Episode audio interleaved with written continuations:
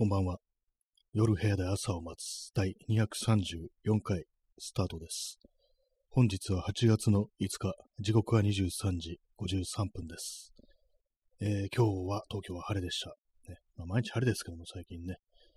でも、こう、月曜から、こう、雨模様という感じらしいです。はい。えー結構今日は遅いですね。遅いんですけども、23時53分。ね、ギリギリ、こう、日付が変わる前に滑り込めたという、そういう感じでございます。ちょっとあの、咳払い失礼します。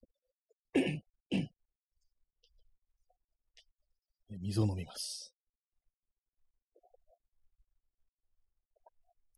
今日はあの、水出しコーヒーを用意してないですね。はい、普通のあの、インスタントコーヒーをこうアイスで入れたのと、えーコップに水を入れて、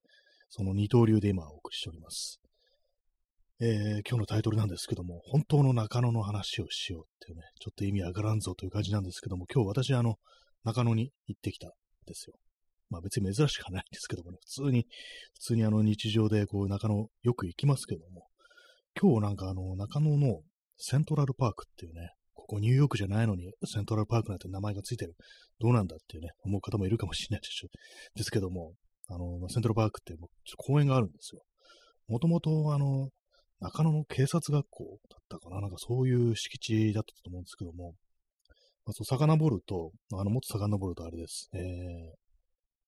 陸軍中野学校があった場所だと思うんですけども、で、まあそういう、まあ、あの、非常に広大な敷地があるところで、まあそれを全部公園にしたっていうね、まあそういう結構最近なんですよ、これ。最近って言っても、あの、まあ10年も経ってないっていうね、そういう感じなんですけども、ちょまたあの、咳払いしてします。ね、あの、食後、なんかあの、咳払いをしてしまうんですよね。まあ、こんな時間になんかご飯食べてたんだって言われるかもしれないですけども。ね、はい。P さん、えーこんばんは、えーこんばんは。ありがとうございます。ね、こういつものね、感じでこうお送りしております。まあの、今日は中野に行ったといえばそういう話なんですけども、中野セントラルパークで、あの、盆踊りみたいなのやってて、あの、なんかね、そんなやってるんだっていう感じでね、でも調べてみたら、去年とかもやってましたね。なんかね、全然知りませんでした。まあなんかあそこでなんかワイワイしてるなぐらいの感覚はあったと思うんですけども、ね、盆踊りだとはっていうね、感じで、結構あのー DJ とか呼んで、ね、こうやってたらしいです。あの、ちゃんとしたお祭りっぽくなってましたね。P さん、陸軍中野学校、そうですね、その、今中野のセントラルパークって呼ばれてる場所は、あの陸軍中野学校だったというね、こう、ことらしいです。まあもうずっと昔の話ではあると思うんですけども、その後ね、なんかあの警察学校みたいになって、それがなくなって、今のね、こう、セントラルパークになったんじゃないかなと。ね、私も別にその、この今のセントラルパークできる前から、あの辺とか、まあ、周りにまあ撮ったりしてたんですけども、なんかいまいちなんか覚えてないですね。どんな感じだったとか。ね、意外とそういうのって覚えてないというか、なんというか、わかんなくなりますね。新しい建物建っちゃうと、前に何があったかって結構ね、忘れますよね。まあそういう感じで、そのまあ盆踊りに行ったわけじゃないんですけども、あの、なんか、なんかブラッとしたという感じです。ね、まあそんな今日暑い日でしたけども、ね、多分今日も35度とか、ね、36度、7度、そんな感じになったんじゃないかなと思います。ま私今日出たのがね、ちょっと遅めだったんで、あの夕方から出たんで、そんなにまあ暑さ感じなくて済んだんですけども、まあ今日は35度ですね。あのー最高気温、土曜日、東京の35度でした。まあ暑いですね、本当にね。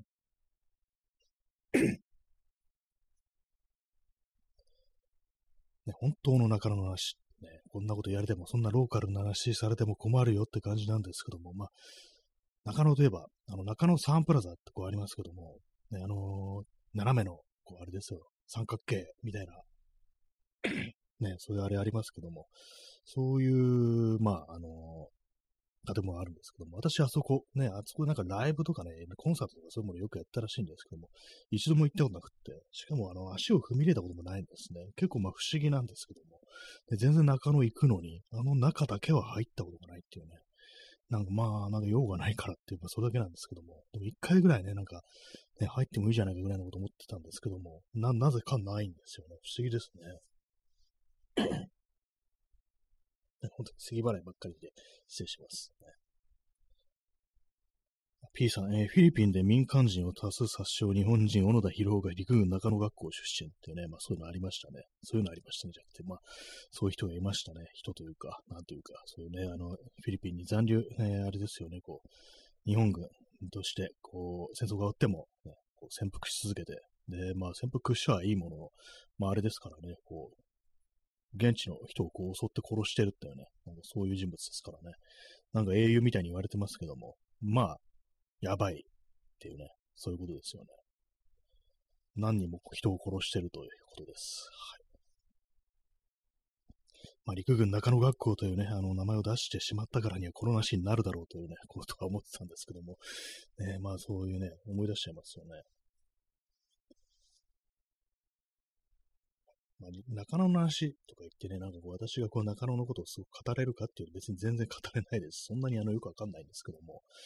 あの中野ブロードウェイっていうね、あのー、ビルがありますよね。まあ、あの今なんか結構いろんなあの趣味のショップ、ね、オタク、オタクって言ったらいいのかわからないんですけど、まあそういうなんかこう、まあマンだらけとかね、そういうなんかこう店とかいっぱい入ってるとこね、まあそういうとこありますけども、ね、あのビルって上が普通のなんかね、こう、住居なんですよ。マンションですよね。なんかあんまりこうわからないんですけども、こう下の方見てると、4階ぐらいまでね、あの、そういう店舗が入ってるっていう感じなんで、そこから上が、あの、普通にあのね、住めるんですよ。ね、住民がいるっていうことで、なんかね、こう昔は非常にこう高級マンション的な感じで有名だったらしいんですね。まあ、結構、あれですね、あの芸能人とか結構いっぱい住んでたらしいです。あの、沢田賢治とかね、なんか住んでたらしいですよ。ね、そういう感じで、こう、屋上になんかね、庭園みたいなのがあるっていう話を聞いたことがね、写真とかもなんか見たことあるんですけども、ちょっと意外ですよね。全然なんかあのゴミゴミした感じ。ね、なんか1階の部分とか、なんかダイソーとかありますしね、あのダイソー、ね、こう結構、ね、広い、広くはないか。ね、まあなんかこう、たまにね、私もあそれ買ったりしますけども、ね、えー、チャンツさん、えー、デオクレティヌス。ありがとうございます。ティヌス。なんとか、ね、セリニウムティウスですね。遅れてくるっていうね、メロスがね、あの、ハイシエメロスがね、あの、メロスがその命を救うために、ね、親友ですね、メロスの、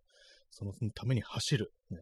というね、こう展開でしたけども、ね、デオクレティヌスっていうね、そんな感じでちょっと困りますよね。死んじゃいます。処刑されちゃいますからね、そうなったらね。はい。えー、ダーマさん、えー、青島幸男も住んでた。あ、そうなんか聞いたことありますね。青島幸男、ね、住んでたっていうね。青島幸男誰って言ってる、思ってる人もなんかこの聞いてる人は結構いそうですけども、あの、昔のなんかテレビマンという、ね、あと、まあ、東京都知事をやったこともあるというね、まあ、そういう人ですね。青島幸も住んでたって、かなりのね、なんかこう、今ね、そう考えると不思議ですよね。そんなあの、高級、まあ今住んでる人、ね、今の家賃とか結構高いのかもしれないですけども、で昔とまあだいぶね、昔はそのオタクのショップとかなかったと思うんですけど、多分ね、その70年代のとかね、何年ぐらいのこう地区、ね、建てられたのかわからないんですけども、まあね、昔、おそらく、昔はマンだらけなかったと思いますね、多分ね。えー、P さん、えー、マンだらけのアダルト専門店のために隣接するファンシーショップを攻撃するオタクってね、まあ、絶対出てきますよね、この話になったらね、マンだらけといえばってありましたけども、あどうなったんですかね？なんかそう、かわいいね、なんかこうね、グッズが売ってるファンシーショップ、こうあったんですけども、その向かいになんかマンだらけのアダルト部門というか、なんかね、こう、エロビデオですね。あの、今風の言い方をすると、オゲレツビデオですね。今じゃねえよって感じですけども、そうそう、オゲレツビデオが、なんかこう、というか、まあ、そのなんか結構価値のあるというか、なんかね、こう、昔の、なんかポルノみたいなのがこう売ってるね、こう、まあ、マンだらけの、ね、アダルトの専門のショップっていうのが、なんかその向かいでしたっけ？なんか結構近くに、ハス向かいとかだったから、まあ、できて、さすがにやめろやって話になったんですよね。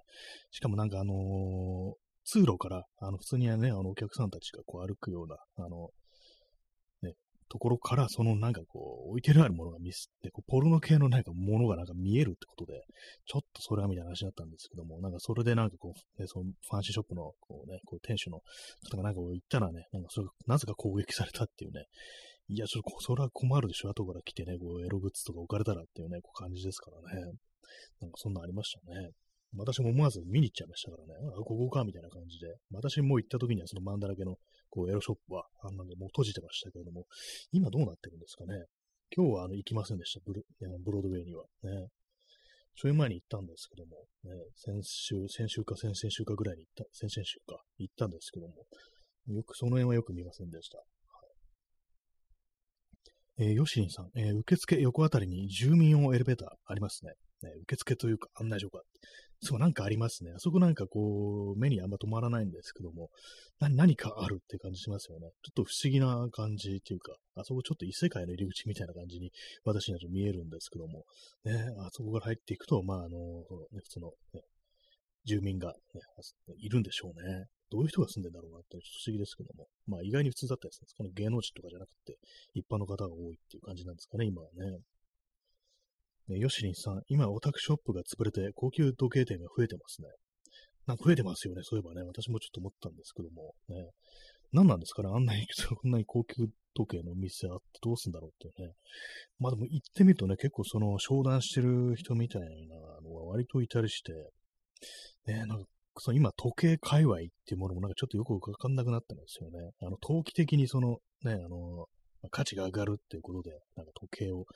買ってる、収集してるっていう、なんかそういう人もいるみたいな話を聞きました。ちょっと前にね、あの、銀座の高級時計店がある強盗にね、入られたなんて話ありましたけども、ね、なんかああいう感じでこう、ちょっと目をつけられてるのかなという、ね、感覚ありますよね。それでまあその高級時計の店がこう長野にも増えてるっていうね。長野のサンロードっていうね、ところ、アーゲーの商店街あるんですけども、そこにもなんか結構ありますからね、高級時計の店ね。なんだろうってなんか結構思ってるんですけども。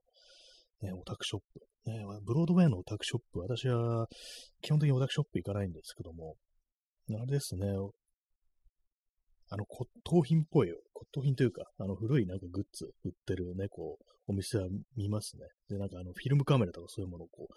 見たりしてますね。たまになんかこう買ったりしますけども、ね、私があのー、去年ね、こう、作った、あの、昔のね、1957年に初めて発売されたというね、マミア6という非常に古いカメラ、カメラあるんですけども、フィルムのね、そのレンズだけを取り外して、こう、なんかいろいろ改造してやったって話ありましたけども、それあの、中野のブロードウェイで買いましたね。1000いくらで買ったんですけども、まあ、そういう感じ、たまにね、あの、そういう骨董品というか、まあ、そう古いものを売ってるお店は、こう、なんかこう入ってね、買ったりしますね。他はなんか見ないですね。そうです。漫画だけね、私そんなにあの漫画とか本とか古本とかそんなに買う人間じゃないんで、ね、で、あとあれなんですよね。ああいうお店なんかあまりにもね、在庫というか、あの、置いてある商品が多すぎて、私みたいなこうよく詳しくない人間は、なんだかわかんなくなっちゃって、それでなんかもうちょっと疲れちゃってね、あの、そういうわけであの、何箱入ってね、あの、ちゃんと見るってことしないんですけども、ね、水を飲みます。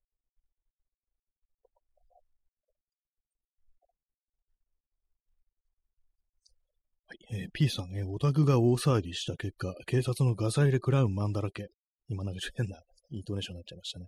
警察のガサ入れ食らうマンだらけ。そしてオタクは、警察のガサ入れはパーフェクト正義なので、見ざるかってのはもう見、見えない、見ない、見ない、見ないってそういうやつですね。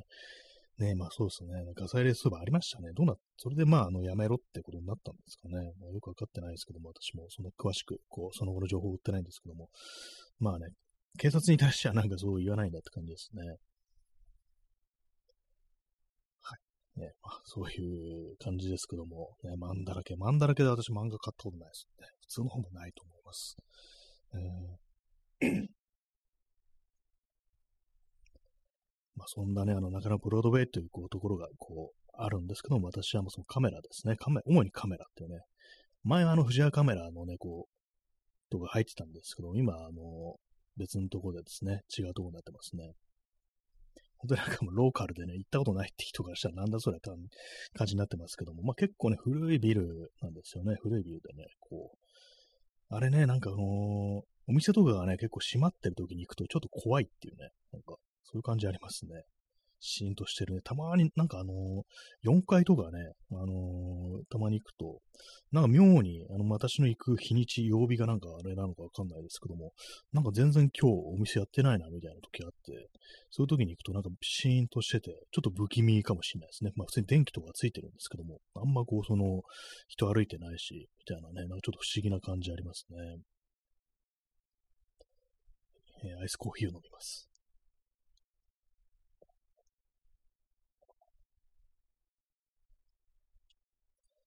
まあそうですね、本当の中野の話っていうね、ことでね。他には何かありますかね、中野ね、中野の思い出。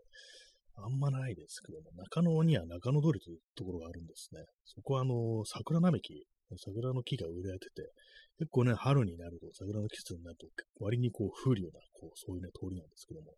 まあでもね、あのー、やっぱこう、最近、ここね、ほんと10年とかくらいですけども、街灯がですね、多分まあ LED になったせいだと思うんですけども、なんかつまらないんですよ。なんか白っぽ、照明がね、そうなると白っぽくなりますから、その花のね、なんか、夜桜のね、なんか感じがね、なんかちょっとこう、つまらないというか、あんまりね、こう、風情がない感じになっちゃいましたね。昔はなんかあの、なんですかね、オレンジっぽいね、こう、街灯ありますよね。ナトリウムランプっていうかな、あの、あれがね、なんかダーッとなんかこう、あの通りは、こうね、並んでたんですけども、それがあの、ね、LED になってからなんかちょっとね、なんか、つまらないなっていうね、感じになっちゃいましたね。よしさん、え、2回ぐらいに演歌の人が歌いに来る CD ショップがありますね。あ、そういえばそうですね。私なんかあの、エスカレーター上がったところにね、なんかありますよね、あれね。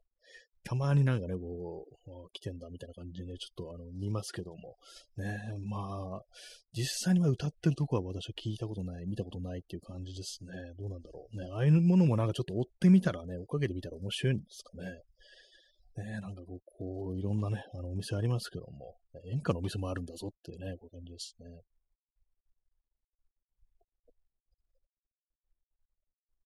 コーヒーを飲みます。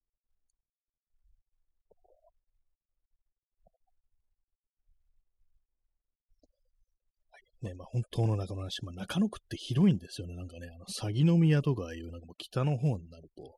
もうなんか練馬区とかじゃないのぐらいのね、なんかそういうとこがあったりして、ね。まあ今日ちょっとね、あの行ったとこあるんですよ。まあ、中野ついでに、ちょっと帰りにあの足を伸ばして、あの、哲学堂の方、哲学堂ってところがあるんですね。そっちの方行って、で、まあ何をね、しに行ったかっていうと、あの、去年のね、10月ぐらいに、たまたまなんかね、そその辺で、あの、給水塔を見つけたんですね。団地の中にある給水塔。それをなんかね、こう、あの、写真を撮りに来ました。久々になんか三脚を立てて写真を撮るということをしましたね。あの、この間ね、あの、私、あの、ちっちゃい三脚を買って、で、まあ、買っただけでは全然こう、実際に使ってなかったんですけども、今日初めて、それあの、実践でこう、使ったというね、こう感じなんですけども、久々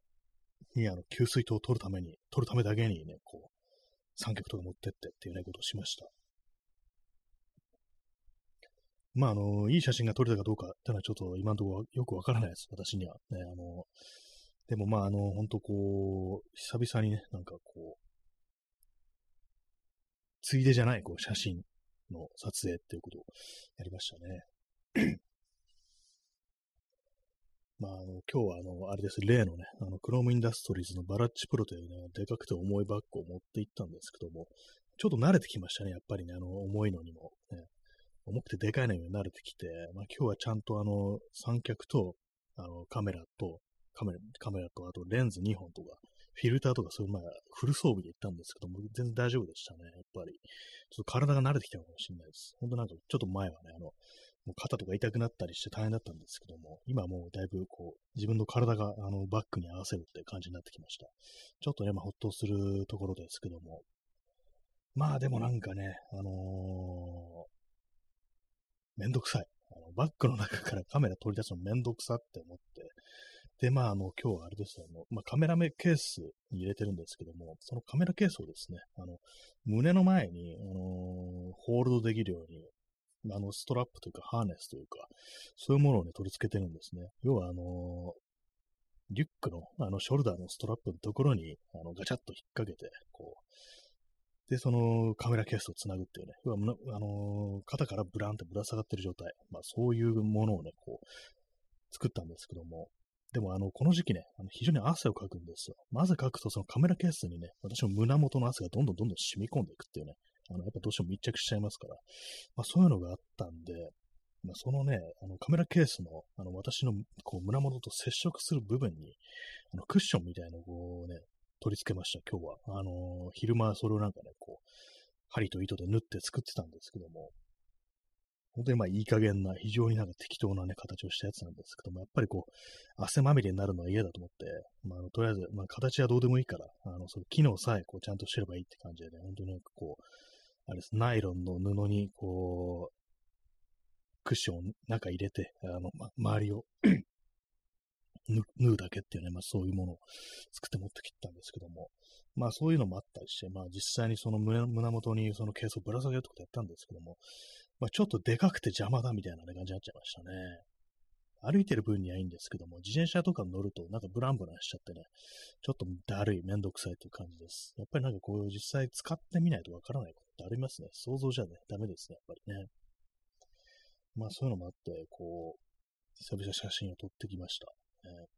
まああの、すでにあのツイッターの方にはこうアップしてるんですけども、えー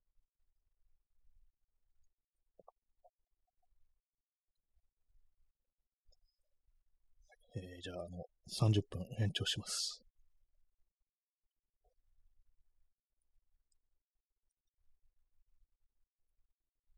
はい。まあ、なんかこう、荷物ね、あのー、多少はやっぱ慣れるもんだな、重いのにって思いましたね。本当なんかあの、しょった時はね、あの、本当これは重すぎる、ダメだっていうような感じで思ったんですけども、意外にこうなれるもんだなっていうね、そんなところでしたね。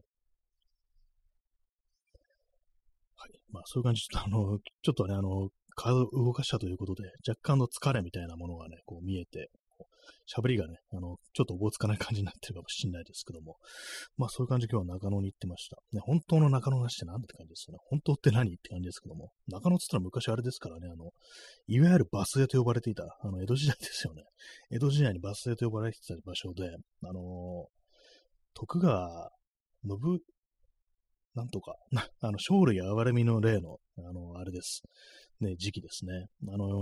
ー、ね、こう、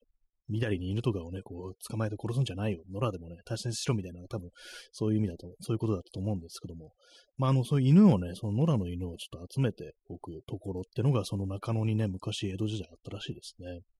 あ、P さん、えー、綱吉。あ、そうですね。綱吉ですね。ノブってなんだって感じですけども。徳川信ってね、誰それ？芸人って感じですけども、そうしたら綱吉でした。ね、将来憐れみのね、ね。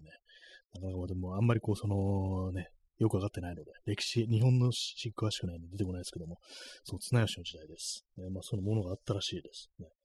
バス停っていうとなんかね、あの、下町の方とか想像しますけども、あのー、私、あの、中野、ね、バス停っていうと中野っていうね、なんかそういう、あれがあります。ね、まあ、昔はそう、江戸時代はね、全然、今だとなんか本当にね、まあ、23区のね、まあ、あの、栄えてるとこって感じありますけども、昔は本当になんかね、そっから先はなんかあの、すごく錆びれたところっていうね、中野より先は非常になんかもう、あれです、田園地帯とか、農村とか、そういう感じで、ね、都市部ではなかったっていうね、どうもそういうことらしいですね。まあ、中野といえば、ね、その犬のね、こうまあ、どっか探せばね、あると思うんですよ。なんか縦札みたいなのがね、その、書いてあるね。まあ、他に中野の、中野といえば何でしょう、ね。まあ、歴史詳しくないからそんなには出てこないんですけども、ね、まあ、私個人的な思い出としてはね、そんなにはないんですけども、ね、昔、ほんと小学生ぐらいの時に、あの、初めてね、あの、ゲームセンターってやつに行ったのが、あの、中野のブロードウェイだったような気がします。ちょっとあの、曖昧なんですけども。ねあん、なんかね、こう、あんまそういうこと、そういうところ行くなってね、あの、小学生の時とか言われますよね。まあ、中学生とか言われるかもしれないですけども。でもなんかちょっと友達に誘われて、ね、こう、なんかこう、わざわざ行ったことあるんですよね。な何の用があったのかわかんないですけども、もしかしたら他になんか用があったかもしれないですけども、わざわざね、なんか結構遠くまでこう、行くっていう感じでね、こう行ったんですけども、あなんと、なんとうるさいところだろうってね、その子供ですから、なんか思いましたね。まあそういう、こう、私のね、思い出とも言わな言えないような、なんかこうね、小さなエピソードがあるぐらいで、まあ、し、大して、あの、何もないですね。近年、そのそう、中野セントラルパークでね、あの、あそこ芝生とかあってね、結構過ごしやすいんですよ。まあ、そういうのもあって子供とかがね、結構来てたりするんですけど、親子連れのね、こう、家族連れの方が結構来てたりするんですけども、あの、座れるところとかあるんで、なんかこう、友人とね、なんかあの辺でなんかこう、適当にこう座って食べるなんてことをね、まあやってたことがね、ありましたね。なんかね、ほんと中学生みたいな感じですけども、大人になってもね、なんかそういうことをやるというね、感じでしたね。で、座れるとこないとダメですね、都会にはね。まあ今、公園がね、なんか非常に過ごしづらいところになってるってありますからね。やっぱりこうベンチとかね、ほんとたくさん、たくさん用意してほしいです、本当に。ね、座れる場所ってのは本当大事ですよね。ほんと街によってはね、なんか疲れたな、どっか座りたいなと思ったら、ほんとお店入るしかないみたいなところとかね、結構ありますからね。で、なんかこう、緑地、ね、座るとこ、木、そういうものはちゃんと残しておいてくださいと、ね、こう言いたくなりますね、本当にね。涼しくなりますしね、なんか緑があるとね、公園とか土とかね、あると、そういう感じになりますからね。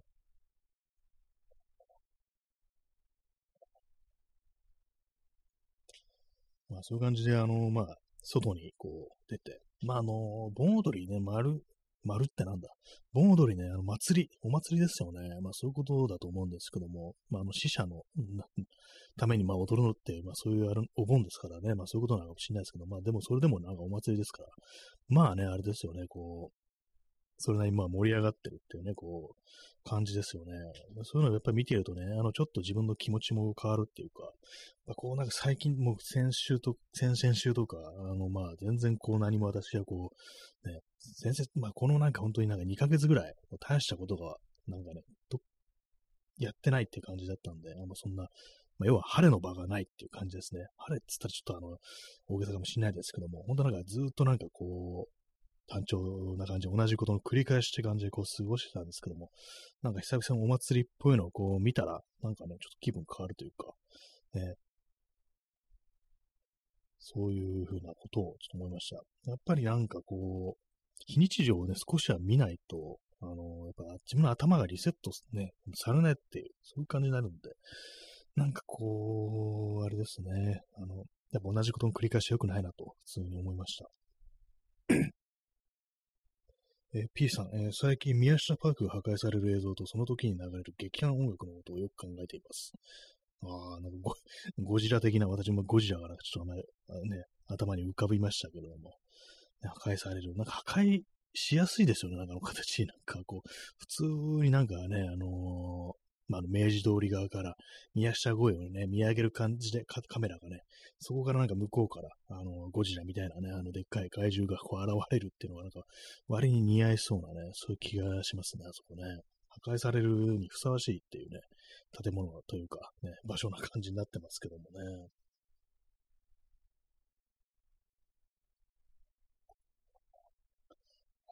なんか、コップに、ね、今使ってるガラスのコップになんか傷が入ありますね、結構ね。そのうち割れちゃうんじゃないでしょうか。何を言ってるのかって感じですけども、ね、長いこと使ってるコップなんでちょっと気になりましたね。はい。まあ、なんですかね、公園。ね、私の好きな公園ってなんだろう。ね、まあ、あんま、あんまないです。公園、そんなに普段ね、こう意識しないですけども。で、なんですかね。まあ、井の頭公園とか、なんか吉祥寺とか行ったりすると、とりあえず行ってみみたいなね、なんかそんな感じにはなってますね。別になんか見たいもんがあるとか、なんかボート乗りたいとか、池が見たいというわけでもすらないんですけど、なんとなくまあちょっと池の周りをぐるっと一周するかみたいなね、なんかそういう気持ちでこう、歩くことはありますね。他に公園ね、代々木公園と,、ね、とかあんま行かないですね、そこね。まあまあ、あの、微妙ですからね、あの、立地的に、そのすぐ近くになんか自分の行きたい用事があるところとかがあるわけじゃないですし、あとちょっと坂になってるって上がっていくの、あの、ね、それもありますからね。まあ、私がなんかこう、なんとなくね、こうまあ、公園じゃないですけども、そういうなんか誰でも座るような場所っていうと、隅田川テラスかなっていうね、あそこはなんかこう行くたびにね、必ずこう行きますね。まあ、あそこはね、あのベンチとかまああったりこうするんですけども、何しょう、直射日光がかなり激しく、厳しくて、あんまりね、こう長時間滞在できない感じになってますね。皆様も好きな公園がありましたら教えてください。ね、まあ、思いっきローカルな感じのね、話になりますけども。ね、まあ、この放送的にはね、あの聖地はあれですよ。やっぱりあの、ね、六本木のミッドタウンの隣にある日野木町公園ですよね。あの、某、あの、草薙剛先生がね、あの、あれですね、あの、裸でこう、でんぐり返ししちゃってね、そういうところですけど、やっぱあの、あれですね、サンクチュアリ、ね、聖域っていう感じのね、場所ですね、そこはね。えー、ヨシンさん、えー、スカイツリーが見えるところですか？まあ、そうですね、ちょうどなんかあの、ね、場所によっては見えますね。あれもね、なんかこう、スカイツリーのあるあたりもね、私もなんとなくフラッとね、こう行ったりこうするんですけども、えー、結構ね、あの、まだあの、完全に出来上がる前から、まあ、あの途中までしか作ってないぐらいのね、こう時期から割と私あの辺に行くようになったんですけども、でもすっかりあの光景にもなれましたね、スカイツリー。あれでかいのがあるっていうね。まあ当然のごとく、ね、昔はなかったんだよなっていうね、当たり前ですけども、なんか不思議な感じしますね。ねそうね、あの、あれができる前に何があったかってね、あの辺まああんまこう行ったことないんで、ね、よくわからないんですけども、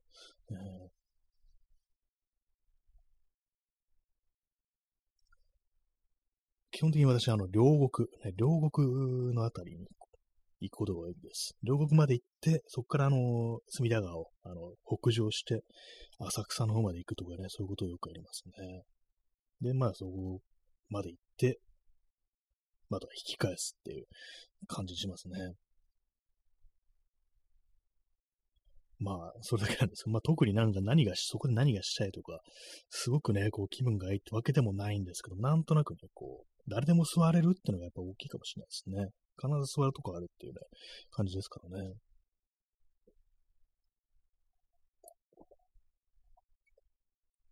え水を飲み干しました。まあ、コーヒーとお水をね、まあ、やっぱ両方飲まなきゃダメですね。さっきあの麦茶をね、ガブ飲みしました。あの、外からね、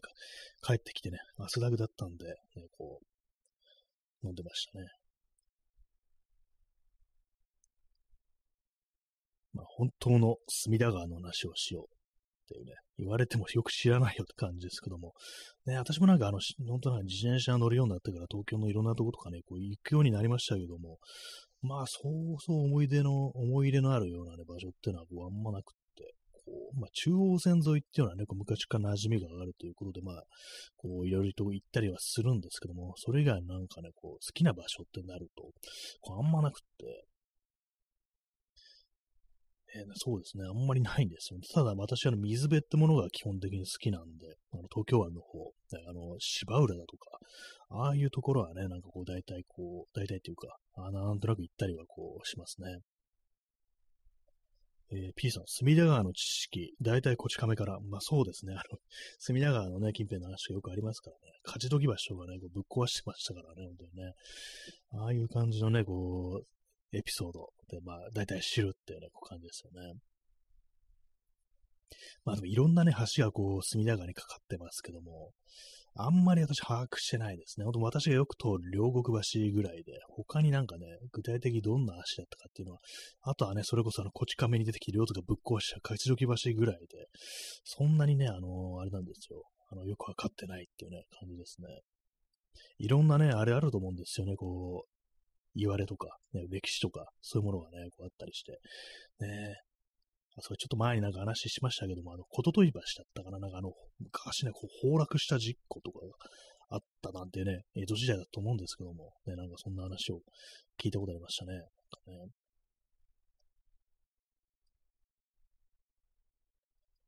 はい。まあ、川、ね、あの、やっぱあの、川あるといいですよ、本当にね。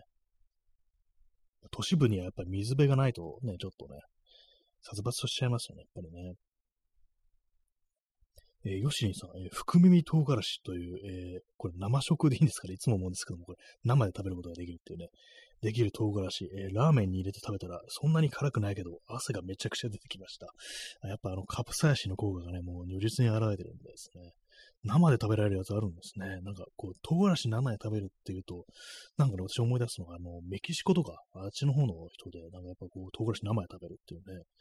唐辛子生で食べる競争みたいなね、どんだけ食えるか、早く、早食いできるかみたいな、大食いできるかみたいな、なんかそういうね、あの、コンテスト的なものがなんかあのメキシコあったと思うんですけども、あれよくなんかね、こう、ね、胃腸が死なないよなと思いますね。まあ、多分日本人がね、こう やったらやばいんだと思うんですけども、ね、で、すごいね、汗出ますよ、本当にね。やっぱりそう、辛みはそんな感じなくても、やっぱあのー、ね、体は素直だなってね、なんかちょっといやらしい方になるなって感じですけども、ね、まあそういうことなんでしょうね。あの、そっちは素直に反応するんだっていうね。私もその、ものすごいこう汗かくタイプで、基本的にね、もともと汗かきなのに、まあそう辛いもの食べると、本当になんかもう終わってるレベルで、こう、汗かいてくる感じなんでね、あんまりこう外で辛いもの食べるってことがないんですけども、家にいるときにね、まあそういうこと、そういうのね、こう、買ってね、こう食べたりだとか作ったりするとね、ほんとなんかもう、終了って感じになりますね。まあ、発汗したいという時はね、あれいいのかもしれないですね。含み唐辛子、これ初めて聞きました。生で食べれるっていうね。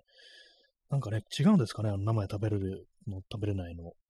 なんか乾燥してる方が、ね、あの、一般に売ってる唐辛子の方がなんとなくこう、辛みは強そうな感じありますね。凝縮されてそう、濃縮されてそうみたいな感じありますけども、生だとちょっとあれなんですかね。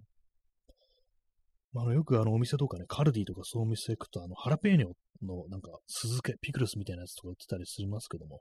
一時期あれね、私好きでね、よく食べてましたね。なんかそのうち飽きちゃってね、全然食べなくなりましたけども、ね、ああいうのもね、なんかちょっといいですよね。酸味のあるこう辛さってやつもね、あのいいと思います。ね、私割と結構ピクルスっぽいものがね、こう割と好きなのでね、一時期結構食べてましたね、ああいうのね。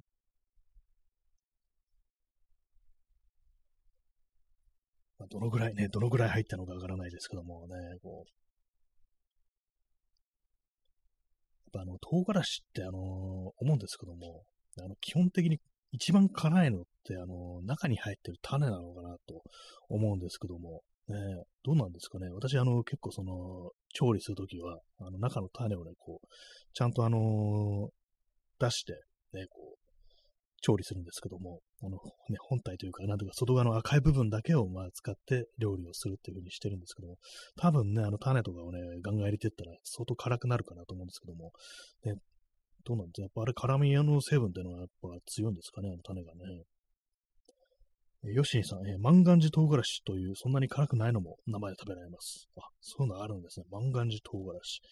えー、いろいろありますね、唐辛子ね。なんかあんまりこう普段考えないでね、こう使ったり買ったりしてますけども。ね、でもなんかいいですよね、あの唐辛子、色が。なんであんな真っ赤なんだって思いますけども。ね、この尖っててね、真っ赤っていうね、なんかこう、派手ですよね。あの、食べ物の中でね、なかなかこう、ちょっと見てるだけでね、こう血圧上がってきて、気分がぶち上がるみたいな、ね、感じありますけども。ねまあ、そんなに味とかうんぬんじゃなくて、なんかこう食べてるものの中にああいうなんかね、こう真っ赤な感じの主張するものが入ってると、なんか美味しいような気がするっていうね、ちょっとなんかめちゃくちゃなこと言ってますけども、私はなんかありますね。その赤い唐辛子見るとね、ちょっと、まあなんかうまそうだなみたいに思うっていうのはね、ありますね。まあ、青唐辛子もでもいいですよね。あの緑、青いやつ。あれはあれでね、美味しいんですよね。私、昔、あの、結構ね、あの、自分であの、生地を練って、ピザを作るっていうのに、こう、ちょっとハマってた時期があって、その頃はね、そのピザに青唐辛子をね、こう、トッピングとしてこう乗っけるってことをよくやったんですけども、あれが結構合うんですよね。青唐辛子、ね、青い方がなんか、なんとなく私はね、ちょっと好みですね。ピザにこう乗っけるってなると。ね、唐辛子もね、なんかあのメキシコの方と行くとね、なんかぶっといやつとか本当ありますよね、太いやつ。ああいうね、なんかこうでかいやつをね、こう生でね、ガブガブいって、こう平気な顔してる向こうの人な、どうなってんだと思いますけども、一回なんかね、それ気になって調べたんですよ。なんかこう、どう違うんだろうと。もしね、こう、あのね、生で食べてる唐辛子は、我々というか、我々って言ったらですけど、私が食べたりしたらどうなるんだろう。意外に大丈夫だったりするのかなっていうね、実は、ね、あの、そんなに辛みないとか、だったりしないのかなと思って調べたんですけども、別に普通に辛いらしいですね。で、なんでね、あの、その出てる人とか、まあ、その現地のね、そこで生まれ育った人が大丈夫かっていうと、あのー、やっぱあの子供の頃から食べてるからって、なんか身も蓋もないね、結論みたいなのがこう出てきて、あ、そうなんだって思いましたね。やっぱあのー、子供ね、ずっとなんかそれにこうさらされてると、やっぱなんかね、慣れるらしいですね。どうもね、あの辛さみたいなものにね、びっくりしたんですけども。えー、えー、ヨシンさん、えー、暴君ハバネロが出た頃はよく食べていました。えー、激辛のポテコ。あ、そういえばあれなんかポテコみたいな形してますね。ありますね、暴君ハバネロ。ね、ハバネロっていうね、なんかめちゃくちゃ辛いやつってね、なんかこういい、そういうなんか触れ込みでなんか出てたっていうね、感じありますけども、ね、私、食べたことないかな、あれは。ね、でもなんか相当ね、こう辛いと聞きます。ね、あれのハバネロソースとかいうのありますからね。なんかあのー、星5つみたいな感じでね、辛辛さを表すね、ドスみたいなの書いてありますけども、マックスみたいなね、なんかそういう表示があったりして、ああいうのね、なんかこう、ガでどんどんどんどんかけてね、なんかこう、なんか食べたりしたらね、一体どうなってしまうだろうと思うんですけども、ね、でも辛いものってなんか不思議となんか食べたくなるっていうか、ね、辛い辛い言いながらね、熱い熱い言いながら、ね、舌が痛いとかなんかこう言いながらね、こうどうしても食べてしまうっていうね、そういうのありますよね。最近食べた辛いもの。まあ、キムチですね。キムチは食べました。昨日ですね。昨日キムチを豆腐にのっけて食べたってことしましたけども。ね、キムチもなんかでもあれですよね。あのー、結構マイルドなやつが最近なんか多いような気がしますね。私、あの、キムチ買うとき、あの、ご飯に合う旨辛キムチっていうやつ。ちょっとあの、商品名はちょっと曖昧ですけども、なんかそれが買ってるんですけども、あれはそんなに辛くない気がしますね。私なんか昔ね、あの、居酒屋に行って、あの、キムチと牛肉の炒め物っていうものを頼んで、なんかね、私、あの、結構キムチね、あの、食わず嫌いだったんですよ、子供の頃。それがね、なんかちょっとある程度ね、こう、年を重ねてね、あの、もうそろそろ大人だみたいなぐらいの年に結構ね、まあ初めてじゃないですけども、ちゃんとあのね、こう、味わって食べたっていうのが、その居酒屋のメニューで出てきた、あの、牛肉のキムチ炒めだったんですけども、その時ね、あ、キムチってこんなうまいんだと思ってね、まあ炒め物ですかちょっとあの、普通の一般的な、ね、あの、キムチっていう味じゃないかもしれないですけども、でもなんかね、それからなんかキムチが好きになったというね、こう、エピソードがあるんですよね。もうただなんかね、その時あの、すごく辛くって、ね、あの、あのキムチ何使ったんだろうっていうね、未だになんかね、そのことをね、あの、その、自分でこう、キムチと、あの、なんかね、そう豚キムチ的なものを作るとき思うんですよ。なんであの居酒屋のメニューあんな辛かったんだろうっていうね、辛くてうまかったんだろうっていうね、思うんですけども、自分で作るときなんかそういうなんかこう、ちゃんとした辛さみたいなのがね、どうも出ないっていう感じなんですよね。まあ、キムチもいろんなね、こう、商品、いろんな、どっか出てますからね。まあ、どっかこう、ね、いろいろなもん買っていけば、そのうち、あ、この味だっていうのにね、こう行き当たるのかもしれないですけども、え、まあ、私はそのご飯に合うやつを、なんかこう、いつもこう、取ってしまいますね、手にね。えー、コーヒー飲みます。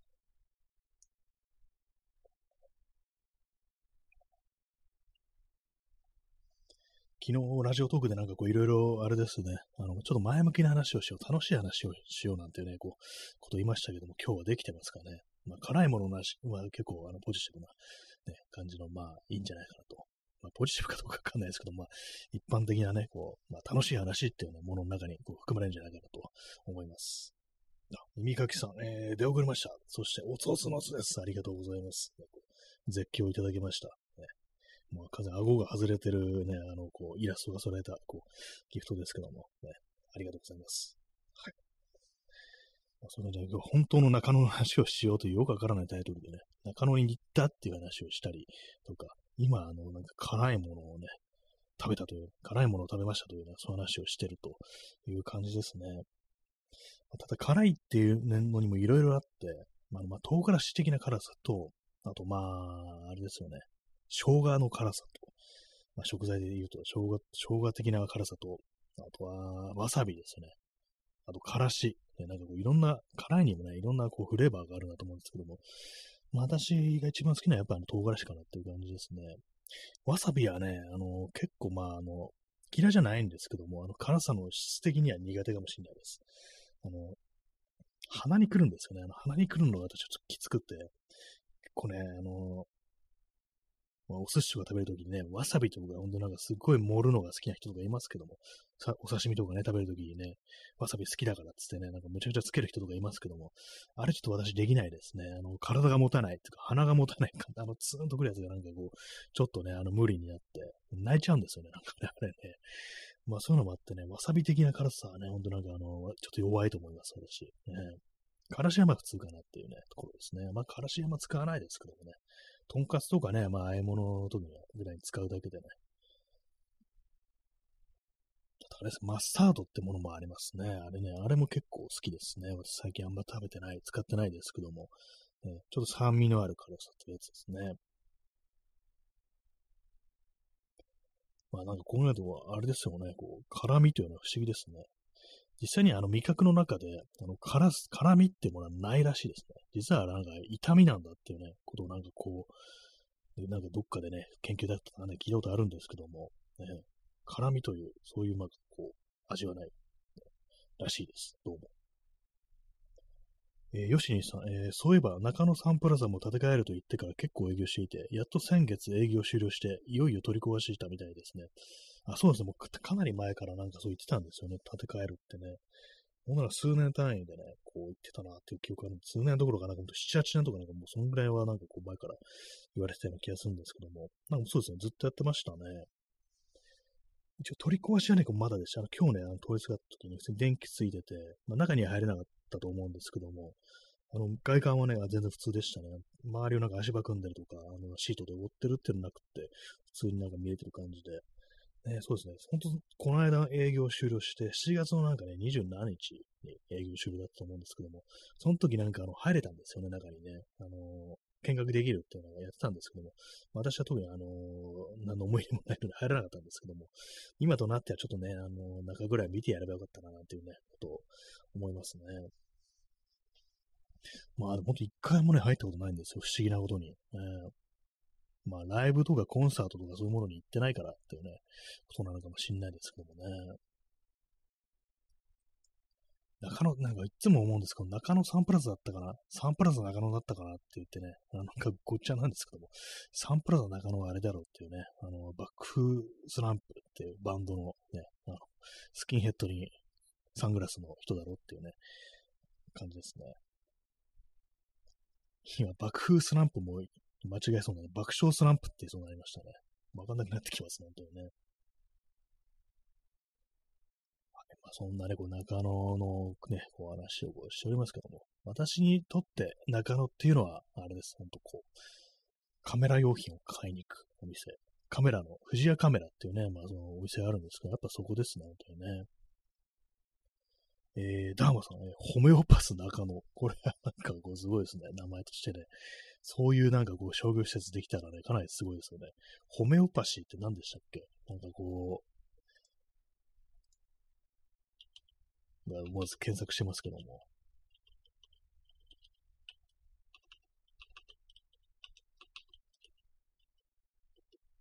ホメオスタシスっていう言葉があります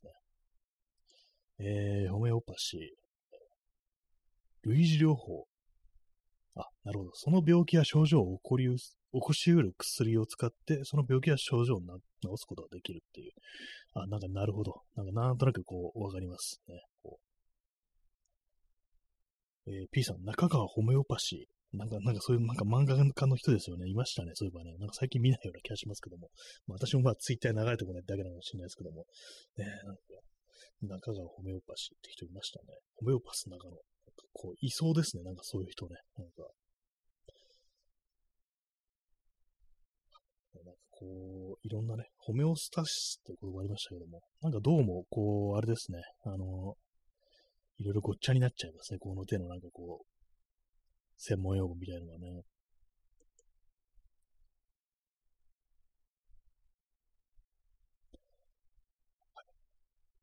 本当の中野とは何ぞやというようなところですね。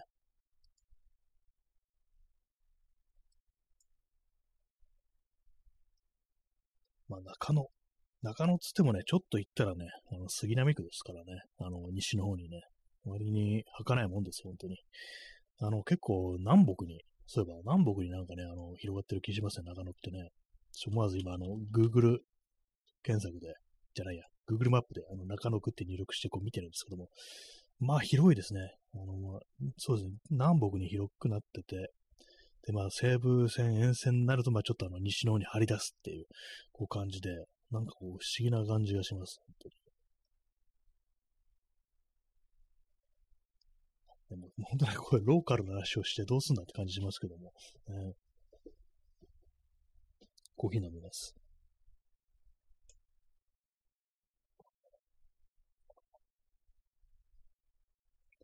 えー、吉井さん、えー、中野サンモール横にかなり味わいがあるビルがあって、外観だけドラマとかに使われてましたね。あ、そうなんかありましたね。あのー、オレンジ色っぽい形の、形の、なんだ、オレンジ色っぽい形なんだ。オレンジ色なんかあの、やつありましたよね。なんかね、あの、六角形のなんかこう、ね、パネルみたいなのがデザインされてるっていうようなやつで、ね、なんかありましたね。あ今はあんのかな？あの、結構ね、あの辺の道私あんま通らないんですよ。あ飲み屋とかね、あんまこう飲食店は中野で行かないもんですから、あんま通んないんですけども、ね、どうなってるんですかね。確かにドラマとかね、なんかそういうのなんかこういろいろ使われたみたいですけども、結構なんか怪しげなね、怪しげなビルでしたね、本当にね。どういうね、店がやったのかちょっとわからないんですけどもね。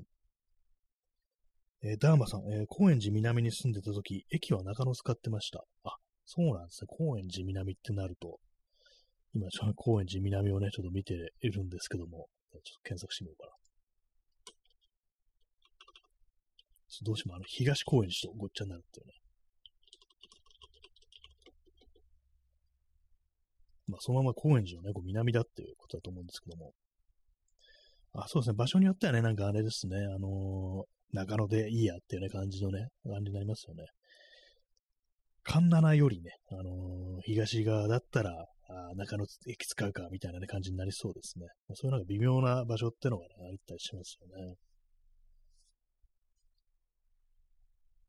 高円寺南の思い出。ねうん、特にないですね。特にないです。UFO クラブってあのクラブがあるんですけども、その前をね、私なんかこう自転車で通った時、その、その後家帰ってからツイッター見たら、私のね、こう友人が、さっき通ったっていうね、ことをなんか、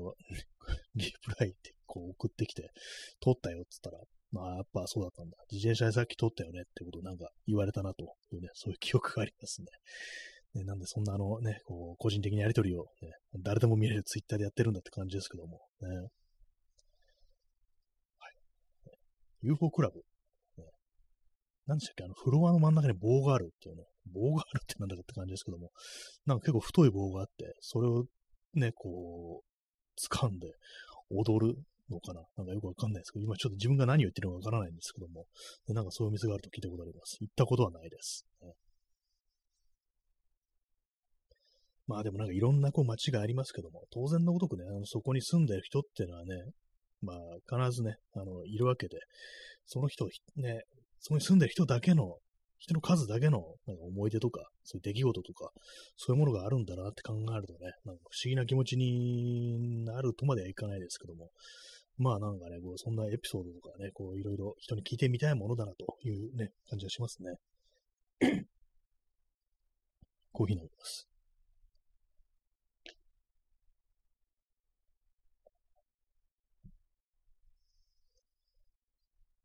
ね、本当の中の話をしようってのは自分でこのタイトルつけといてなんかもう困惑しちゃいますけども。え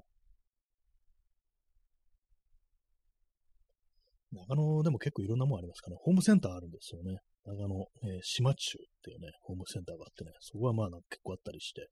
ね、いろいろなものがあったりして、南台っていうね、同じ中野区ですけども、そこもまあまあね、こう、でっかくてね、まあ、南台の方が本店なんですけども、なんか物買うときにね、そう行くときありますね。えー、耳かきさん、えー、UFO クラブ、確か内装がゆらゆら帝国の人だったはず。あ、そうなんですね。ゆらゆら帝国の。坂本慎太郎じゃなくて、なんか、ね、あのベースとかドラムの人っていう感じですかね。まあ別に坂本慎太郎でも別にいいんですけども、ね、そういう感じだったんですね。結構まあ、あの、それなりになんかこう、有名なところなのかなというね感じですね。UFO クラブ、名前がなんかちょっとね、あれですね、あの、ゆらゆら帝国っぽいような感じはしますね。えー、ヨシニーさん、えー、高円寺、阿佐ヶ谷に行くとき、本当は良くないけど、中野まで特会で行って、総武線で戻ります。あ、なんかそういうのありますね。なんかね、特会で行ってね、そしたらまあ、早いですからね。ねそう、あと、なんか、ちょっと、これ、ほんとローカルな話になっちゃいますけども、ね、あれなんですよね、あの、中央線っていうね、まあ、その路線なんですけども、土日はね、あの、高円寺、ね、阿佐ヶ谷、止まらないっていうね、トラップがあるんですよね。何なんですかね、あれね、ほんと。たまーになんかね、こう、あ、そう、止まんないんだ、これ、みたいな感じで、ね、間違えちゃう時ありますけども。ね、最近あんまこう、電車に乗ってないっていうか、ね、あの、まあ、中央線あんまね、行ってないんでね、あれですけども、本当なんかあのー、自転車で、すべてを自転車で、ね、こう行ってしまうのでね、あんまりこう関係なくなってますけどもね。あんまり電車乗らなくなるからね、その、それ忘れちゃうんですよね。たまになんか電車乗るとね、うわ、今日土曜日だから止まらないんだ、みたいなね、感じになったりすることが、なんか時折ありますね。はい。まあ、よくあの、中央線沿線住んでる友達はなんかね、あの、しょっちゅうその罠にはまってふざけんなとかなんか言ってましたね。住んでるんだからもう覚えろよ、みたいな感じはするんですけども。でもなんかね、しょっちゅうしょっちゅうなんか引っかかってた友人が私いましたね。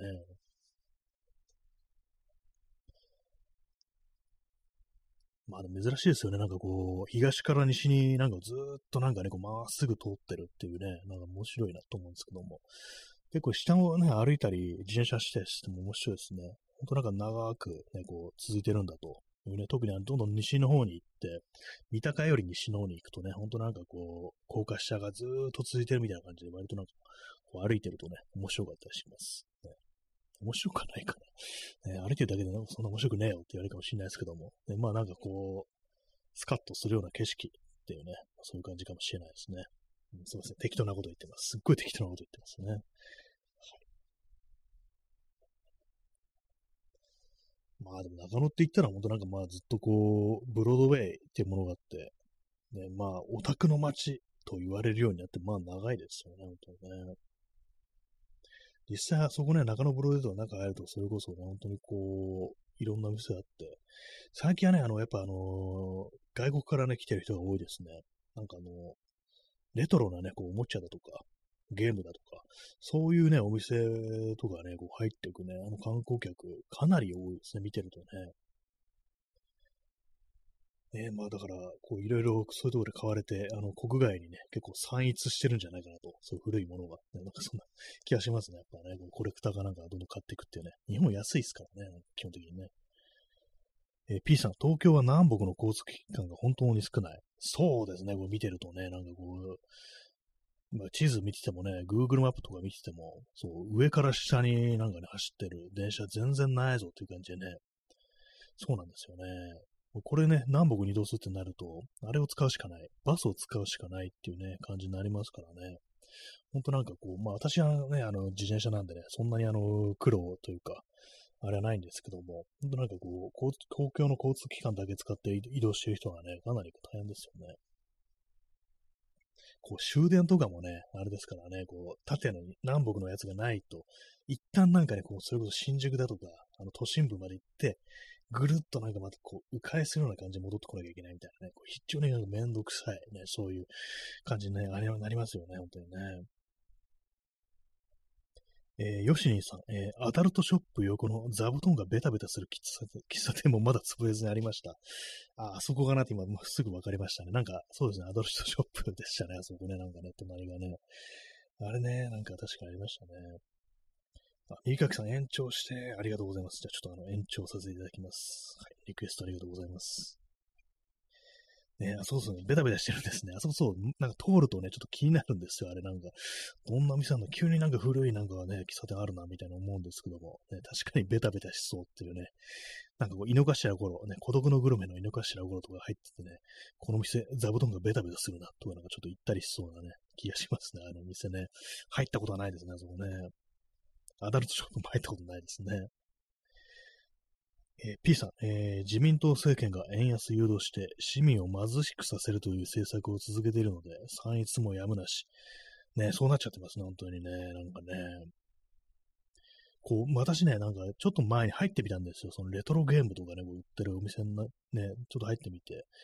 まあ、マンだらけじゃなかったのかな、あそこは。なんかちょっと覚えてないんですけども。で、なんか何があんだろうなと何だか見たんですけども、やっぱなんか物がなんかね、少なかったんですよね。あれこれしかないのかみたいなね、ほんとなんかいろんなものがね、こう、薄高く積まれてるぐらいの感じをね、想像して入っていったら、あんまないんですよね。やっぱり買ってく人が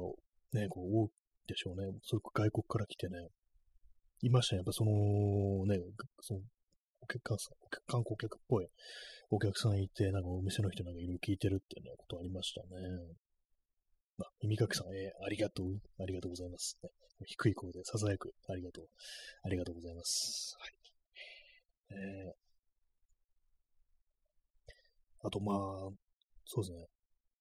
ちょっと前に見たのが、その、富士屋カメラっていう、まあ、カメラ屋さんで、まあ、中古カメラは使ってるんですけども、そこで、あのやっ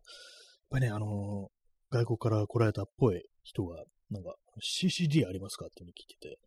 まあ、CCD っていうと、あの、すっごいね、あの、小型の、なんかね、あの、カメラってものなんか想像しますけども、最近あれなんですよね、CCD、ね、あれ、センサーが CCD っていうね、こう、ことでね、なんかこう、ちょっと今はなんか確かあの、デジタルカメラのセンサー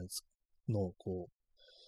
タイプが、あの、CMOS センサーっていうやつで、それがあの CCD とちょっと映りが違うってことで、で昔あの CCD のセンサーが主流だったんですけども、10年ぐらい前からあの確かね、あの CMOS センサーっていうものになったなんて話も聞いたんですけども、今逆になんか CCD がちょっと味わいがあってね、あの古いデジタルが味わいがあっていいみたいな、そういうちょっと流行りがあるみたいで、それでね、なんかね、やっぱその CCD センサーのカメラないですかって探してる人いましたね。やっぱりそのお店の人わかんなくって、CCD のセンサーってことが、あの、いや、うちは CCD カメラちょっと置いてないですね、みたいなね、話をしてましたね。CCD カメラって言う多分あの、監視カメラとかね、そういうやつのことを意味すると思うんですけども、ね。多分その人がいたかったのはあの、センサーが CCD っていうね、ことなんだと思いますね。なんかこういろいろこう、ありますよね、なんかね。えー、ダーマさん、えー、日本が豊かだった頃の雑誌やグッズは外国の人に人気あると思う。まあ、やっぱなんかね、流行ってるんですかね。ほんとなんか、あ、こんなのがこの時代この国にあったのね、みたいなね、こう、余裕がね、こうある感じでお金かけられてるっていうね、そういうものだとか、文化みたいなものにね、よくありますからね、あの、オーディオとか、ね、コンポとか、バブル時代のやつの方が今よりいいっていうね、なんか、あの頃は本当、ね、すごいお金かけて、こう入念に設計してね、こういいものを作ってた、出してたっていうね、ことらしいですからね。なんかこう、どんどんどんどんそういうものがこうね、買われていって、安いしってね、なんか 没落していくのかななんてこと思うと悲しくなってきますね、本当にね。ヨシンさん、えー、高級時計店も結構中国人らしき人が買ってますね。ああ、そうなんですね。何ですかねやっぱ安いんですかね、まあ、よ実際まあ安い。日本で買うと安いんだみたいな話結構ありますからね。スマホとかなんか安いよっていうね、ことなんかこそ、ニュースのなんかこう、記事とかで読んだことありますね。そういうなんかこう、来てる人が実際答えてね、インタビューに、安いよっていうね、と言ってて。お得っていうね、なんかこう、なんかね、微妙な気持ちになりますね。いいものが置いてあるからっていうより、なんかこう、他のね、こう国とかだと高いものがこうお安いんだってなると、何かこう微妙な、ちょっと投機目的で買ってってんのかな、的なことはちょっとやっぱ想像してしまうところがありますね、なんかね。えー、耳かきさん、えー、ギレルモ・デルトロとかめちゃくちゃ大量に買えますからね。ソフビとかセルドーネ人形とか。あ、そうなんですね。なんか、あの人もだいぶね、あの、重度のオタク、重度っていうような感じですけども、かなりのオタクだったという感じありますけども、そうなんですね。ソルビセルルード人形、確かなんか買ってそうっていうイメージはこうあります。ねまあ、自宅にものすごい数コレクションしてるんでしょうね。まあ、買うなとは言えませんからね、本当にね。ああいうものもね、大量に買っていくっていうね。まあでもなんかそう、この間ね、見たお店の中のそうディスプレイでね、あんまり物がないっていうのはちょっと衝撃でしたね。やっぱそんだけ買っていく人いるんだっていうね、感じでね、あの、その商品なくなっちゃうんじゃないかみたいなことをね、あの思いましたけども、みんな買われていってね、どうなるんでしょうか、最終的に。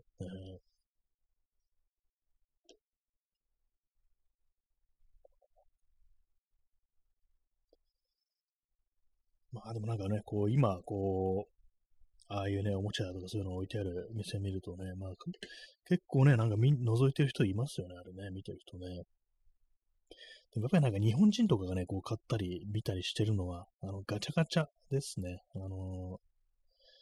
ー、あれをなんか見てる人が多いような気がします。えー、何があるんですかね、あれね。あんまそのシーンよく知らないんですけども、結構なんかよくわからないね、ものがなんかああいうのあったりしますよね。あの、カプセルの、カプセルトイってやつ、ね、変なものが売ってたりしますよね。私はあの子供の頃以来ああいうのやってないです、本当にね。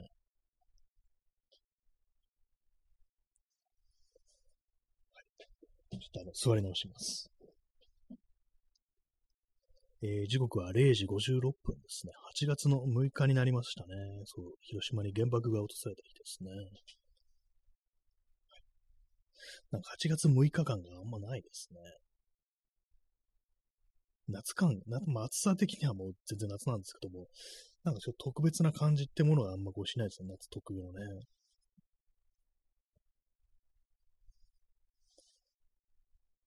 まあ、そんな私はあのブロードウェイで買ったものといえば、ね、こうカメラぐらいのもんです、本当にね。他はなんか全然買ってないですね。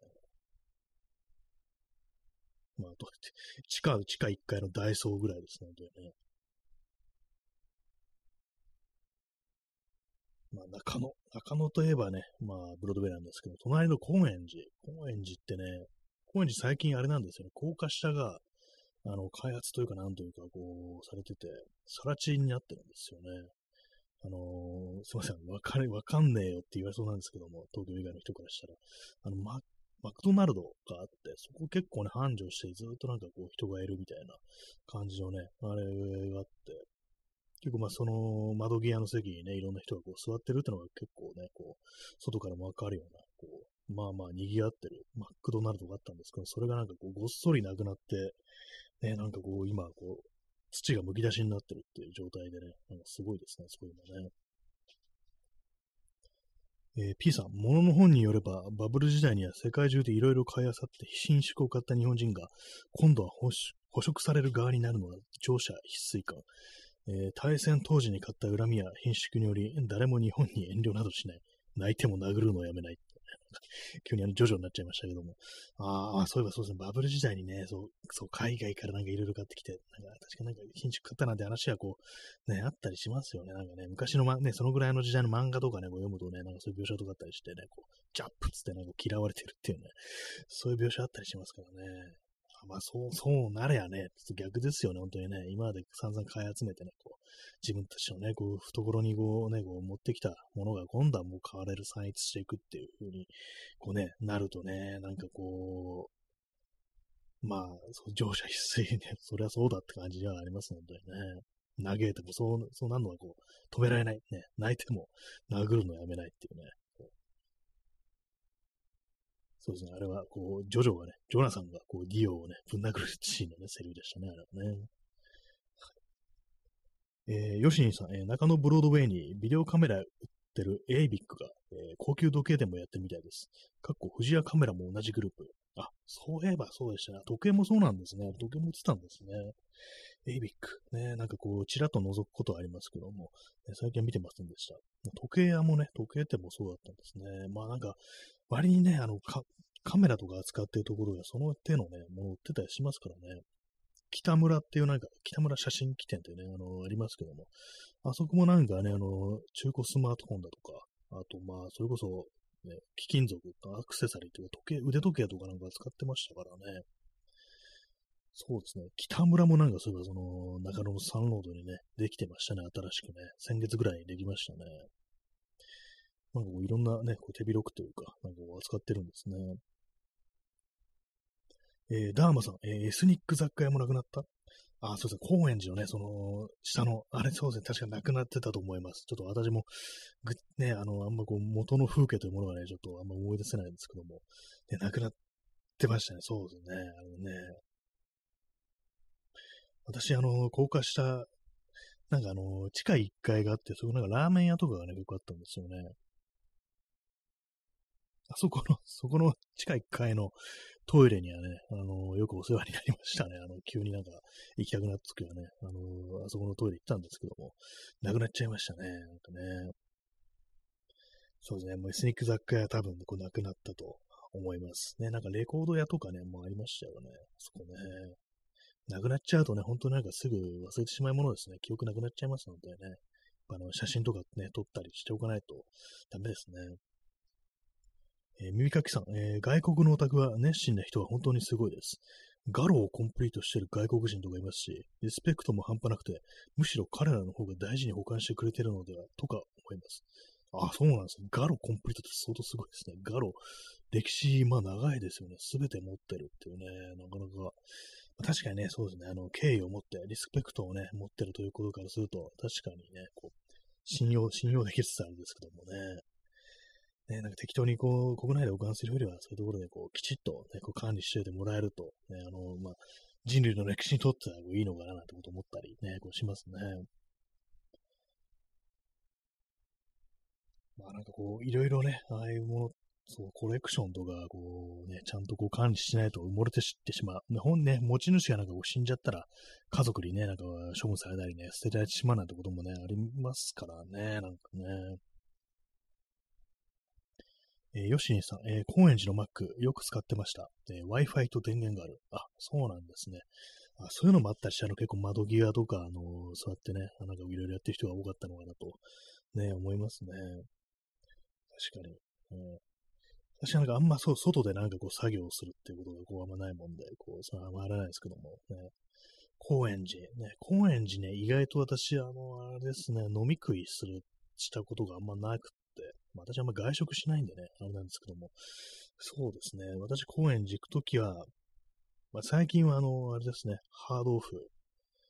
ですね、基本的に。昔はなんか古着とかね、結構見てたんですけど、最近その、一切のおしゃれというものがね、こう諦められてるというような状況みたいなんで、全然ね、こう、ないですね。えー、耳かきさん、えー、むしろそういう海外のオタクコレクションの方が、ちゃんと博物館とかに保存されそう。ああ、そうですね、なんかね、結構アーカイブ的なものをなんかしっかりとこう考えて、ね、こう大事にするっていうのは、それなんか海外の方がなんかこう意識が高そうっていうね、日本だとなんかこう、とりあえず倉庫に入れとけばいいだろうみたいな感じでね、こう、保管状況とかなんか全然考えないでね、湿度とかね、なんかそういうの考えないで、紫外線とか思いっきり当てちゃったりしてってね、なんかそういう風になってたりしそうですよね。そういうこと考えたら、ね、こうちゃんとしたところに保存されてる、収蔵されてるっていう、そういう国に行く方がね、こういいのかもしれないですね。ガロもその方が喜んでるよっていうね、感じですからね。コーヒー飲みます。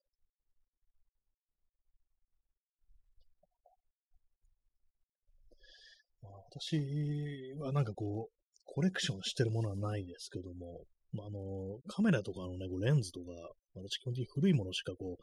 使わないんで、なんだ、これもし、ね、今は別にそんな高いものとか持ってないですけども、あのね、これから先、こう、年月がね、こう積み重なって、結構貴重な品になる、貴重なものになるっていうね、そういうものが出てきたりしてると思って、だからまあこう、無下に扱ってはいけないなということは思ってるんですけども、まあ別に、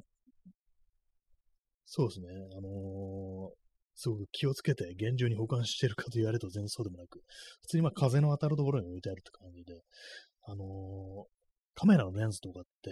あの、湿度が高いところが言うってこと、カビが生えるんですね。まあ、それがね、こう良くない。カビが生えたり曇ったりするっていうね、それがなんか一番良くないんですけども、私はまあ基本的にそう、なんかしまわないで、あの、普通にね、あのー、外気にさ、外気っていうか部屋の中ですけども、ね、普通に棚みたいなところにね、あの、ポンポンと置いてある感じで、でもまあ今のところなんか全然カビが生えるとかそういうことはこう、ないですね。だからまあ、そんなにまあ保管状況としては別に問題ないのかなと思うんですけども、まあ、でもね、こう、逆にクローゼットの中だとか、棚の中、扉のある棚の中だとかにしまっちゃうと、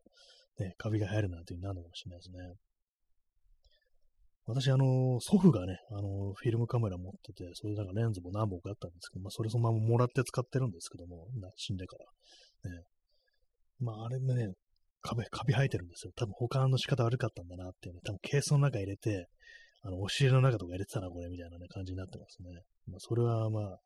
それはもうカビ生えちゃってるんですけども、自分でまあ持ってる、買ったやつはね、あの、今のところまあ大丈夫に、ちゃんと使えてるっていうね、感じですね。やっぱ風通し置いとくところに、ね、置いとくのが一番いいって聞きますね。あとあれですね、定期的に使う。これがなんか大事らしいですね、やっぱりね。それがあのカビが生えないための対策って話を聞いたことありますね。でよくあの、防カビ剤的なものをね、なんかこう、その、防湿庫の中に入れたりとか、そういうのがあるみたいですけども、私はそれやったことがこう、ないですね。はい。ね、まあ、物の保管ってものもね、結構ね、大事ですよね、本当にね。そんなそんなにほっぽらかしといていいわけではないってね。まあ、基本的に私あれですね、あのー、そんなに物をダメにすることがないんで、物持ちはいい方なんで、そんな気にしたことはないんですけども、本当まあ、本当に貴重な品持ってたらね、やっぱこう、逆になんか気を使って、ね、ダメにしちゃったりしてっていうね、なんかそんな風になりそうですね、私の場合ね。えー、ヨシニさん、えー、地下1階に8段のソフトクリームが名名物のデイリーチコという店がありますね。一度だけ8段ソフト食べました。あありますね。なんかね、すごいでかいね。8段のやつ。ね、通りね、すがるたびになんかこう、ちょっとね、あの、食べたくなるんですけども、今のところまだね、あの、食べたことないですね。なんかね。こうまあね、いいですよね。はい、もう、こう、景気のいい感じで。8段ですからね。食べてる途中にこぼれてきそうな気もこう、しますけども、ね、ソフトクリームでも長いこと食べてないですね。たまに食べたのいつだろうとなんかこう、ね、5、6年前とかに、八王子のあの、ブックオフ、ハードオフかなハードオフに行った時に、なんかあのソフトクリーム売ってんですよ。ね、なんかそれを食べたような、こう、記憶があって、それ以後、私はあのソフトクリームというものを一回も食べてない気がしますね。まあ、そのうち、その中野のね、あの、行ってみるのもいいかもしれないですね。まあ、しょっちゅうね、あの、通るっちゃ通るんですけども、未だにね、なんか食べたことないですね。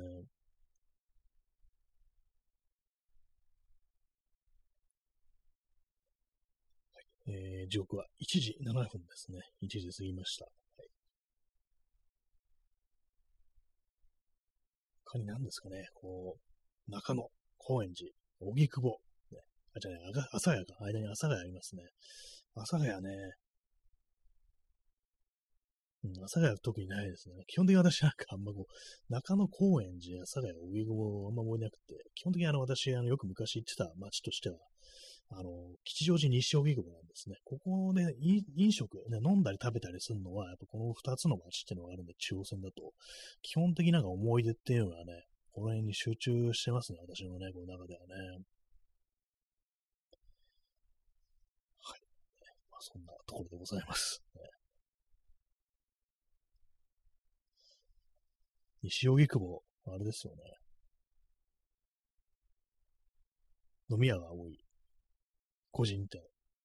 印象があります。なんかこう、すいません、あの、ちょっとあの、若干疲れてきてね、あの、なんか朦朧とした感じになってますけども、うん、なんか中野の話はなくなってますけどね、全然ね。まあ、街の話、街の話ってのはごいいですけども、ね、完全に東京住んでない人からするとね、なんだかわからんわって感じになっちゃいますよね。ね、私もなんか東京以外の街のことをよく知らないもんですから、でもなんかツイッターとか見てるとね、なんかこういろんなこう、まああの、京都だとかね、こう大阪だとか、なんかそういうような話とかね、割とこうね、あったりして、なんか全然まあ想像つかないんですけども、まあ、京都はまああの修学旅行で行ったことありますからね、まあそれぐらいなんですけども、でもなんかね、こうやっぱその街というか、そのね、こう都市、その都市のね、それぞれのなんか特色ってものがやっぱあるんだなっていうふうにね、思いますね。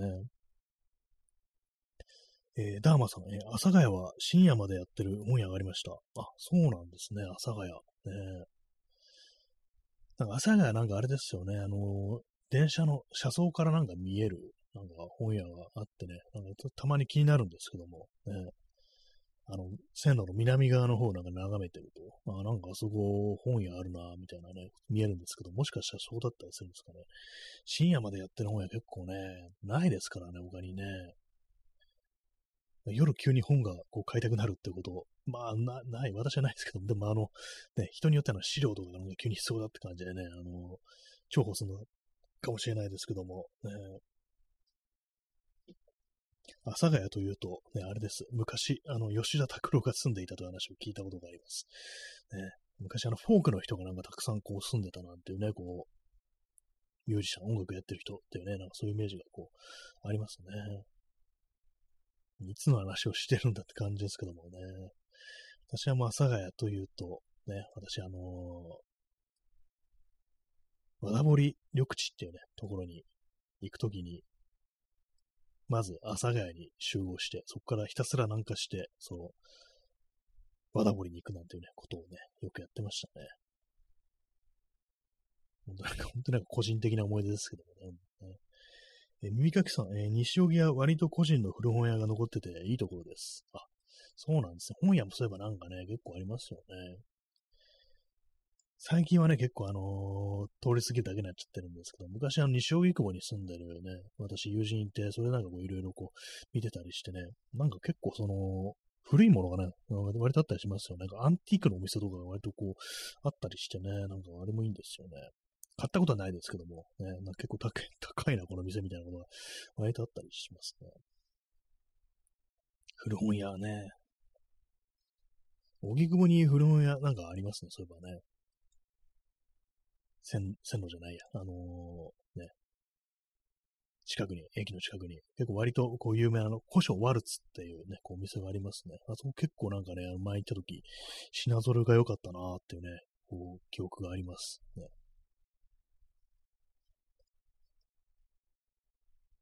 あと昔、あの、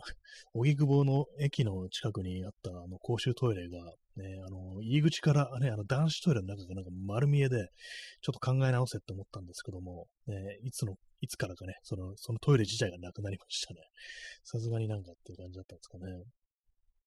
まあ仮設トイレだったかもしれないですけどもね、なんかね、考えてみればね。まあ、私は西荻区といえば、やっぱ、こう、お酒飲む街っていうね、そういう印象があって、あの、よくね、昔あの、恵比寿というね、今もありますけども、そういうね、焼き鳥恵比寿っていうね、お店によく行ってたものですね。そこでひたすら焼酎を飲み、もつ鍋を食べるって、なんかそんなことやってた記憶がありますね。もうめっきりね、こう、そういう居酒屋だとか、ね、行くことがなくなりましたけれども、ね、まあ、最後に行ったのが、もう10年ぐらい前ですね。本当全然全然こうね、あの、外で酒を飲むということをしなくなりましたね。あとなんか DJ バーみたいなものもなんかがあった記憶があって、ね、そう、友達がなんかこう、イベントみたいなのをやってて、そこでなんか一回ね、なんかこう、遊びに行った記憶があります。ね、その店ももうなくなりましたけどもね。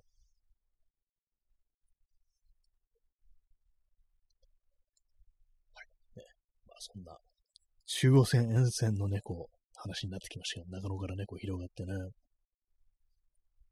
まあ、でも吉祥寺はね、私かなりこう行くんですけども、まあ最近行ってないですね。あの、昔よく行ってたんですけども、やっぱりこういつの頃からか、結構、なんていうんですかね、まあこの話結構何回もしてるんですけども、なんかこう性質が変わったなっていうのがあったりして、昔はなんかあれなんですよね、こう、おしゃれっていうよりは、ね、こう、なんていうか学生街みたいな感じ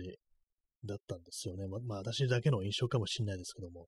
なんかこうね、そういう感じで、こう、もっと気の置けない感じのね、街だったんですけども、なんかどうもちょっとね、ちょっと洒落すぎてないか、最近、最近というかもう結構な、10年以上、そんな感じになってるかと思うんですけども、ね、なんか、そういうのもあったりして、あんまこう自分の、なんかこうね、寄りたいって思うような店が、どうもあんまないようなね、感じはしますね。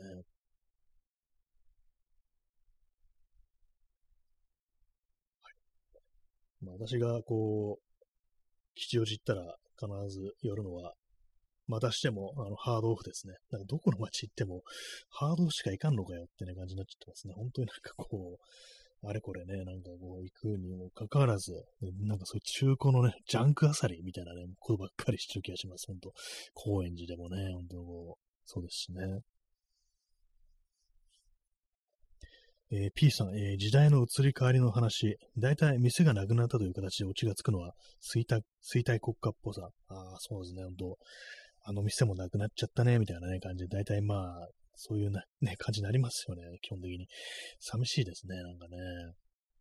なんかこう、そういう個性のある店とかね、いい店ってのがなんかこう、続けられないっていうね、そういう余裕がない街っていうね、なんか嫌ですよね。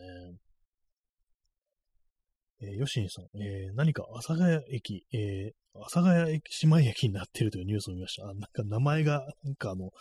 変わってるんですかね。阿佐ヶ谷姉妹駅っていうね。阿佐ヶ谷姉妹って、やっぱ阿佐ヶ谷ですよね。多分ね、住んでもね。なんか正直よくわかんないですけども。ね、同じ、あの二人はあの姉妹じゃないらしいですね、どうもね。で、でもあの、同じ、あの、アパートっていうか、マンションというか、あの、ところに住んでるっていうなんか話は聞いたことあります。ね、それでまあ、阿佐ヶ谷姉妹駅なってるっていうね、今度行った時見てみようと思います。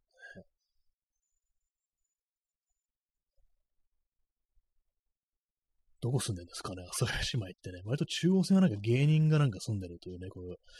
なんかそういう情報ありますよね。東長野とかね、なんか結構、こう、芸人さんが住んでるなんて話を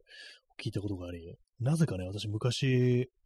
あの、草薙剛が住んでいるというね、なんか噂を耳にしたことがあります。あの、東中野に。本当かよって感じですけども。まあでもあんのかもしれないですね。なんか東中野っていうと、あの、元モーニング娘。の人が、あの、交通事故を起こした、人身事故を起こしたっていうね、そのね、こう、印象が非常に強く、ね、こう、なんか通るたびにね、思い出しますね。あ、ここで事故ったんだっていうね。まあ、人死にが出なくてよかったって感じですけどもね。えー、耳かきさん、えー、余裕がなくなると街に風俗、居酒屋、味の濃い飲食店が増えて、文化的な店は消える。ああ、なんかそんな感じしますね。結構ね、なんか本当にこう、すぐになんか欲望を満たすみたいなね、なんか感じの店が非常に食える感じありますよね。本当ね。ほんとなんかこう、居酒屋とかでもね、なんかこう、腕組んでね、なんかこう、あれですよね、タオル頭に巻いてそうな、まあ、これはどっちかって言ったらラーメン屋のイメージか。なんかその手のなんかこうね、な感じありますよね、本当にね。まあな、こう言ったらあれですけど、下品な店が増えるっていうね、それはありますね。ほんとなんかこう、ね、あんまり私、あの、外食しないんで、その辺のこう、ね、切なさみたいなものを感じる機会とかそんなにはないんですけども、でもね、なんかあの店が好きだったとか、この店が好きだったとか、そのたくさんある人からしたら、まあね、悲しいんでしょう、なんとね。なんですかね、私の思い出の店、好きな店、ね、いろいろありそうだけれども、あんまないかもしれないですね。吉にさん、えー、東中野は中野ほどアパートが高くなく、新宿にも近いから芸人さんが住んでるらしいですね。あ、そうですね。確かに中中野まで行っちゃうと高いってなると。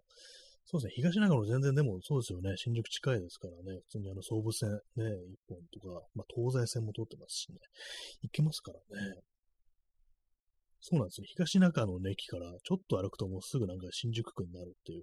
感じでね。なんか私あのその辺通るとね、結構不思議な感じするんですよ。さっきまで中野区だったのが、ね、急に新宿区になったみたいな感じでね、結構なんかね、意外に近いもんだなと思ってね。なるほど。なんかこう理由がやっぱこうあるんですね。東中野。ね、東中野っていうとなんか、ね、映画の中、映画の話ですけども、あの我に打つ用意ありっていうね、こう、まあ、あの80年代の映画かな。あの主役があの、原田義雄、ね、原田義雄なんですけども、その主人公の原田義雄ね、演ずるね、こう、元、えー、左翼のね、活動家、今、あの、バーを、バーのマスターっていうね、そういう主人公なんですけども、が住んでんのが、あの、東中野の神田川沿いのアパートっていうね、なんか、そういう風景があって、映画に出てきた時ね、なんか見たことあるんだ、ここと思ったら、なあ、こう、東中野か、みたいな感じでね、なんかちょっと面白かったですね。なんか結構リアルだな、みたいなね、こと思いましたね。こういうとこ住んでそうっていうね、感じがありましたね。えー、まあなんかこう、いろいろなお店の思い出、こう、街の思い出、土地の思い出、こう、いろいろね、こう出てきま、出てくるものですね、こう、掘り起こしていけばね。前にあの、私があの、ちょっとし、ちょっとね、人っぽいものをこう、作った時あって、それあの、ネットプリントでね、こう配、配布するってやつだったんですけども、それはあの、ね、街の思い出みたいなね、こう、話をね、こう、書いたものでしたね、そういえばね。あのシリーズなんか続けますとか言っといたんですけども、言ってたんですけども、全然続けてないですね。やれよって感じですけどもね、本当ね。なんか勢いでこう、やらないとダメですね、あのね、なんかね、こう、間が空いちゃうと、こう、どうしてもやる気ってものが、こう、モチベーションがなんか薄れてくるって感じありますからね。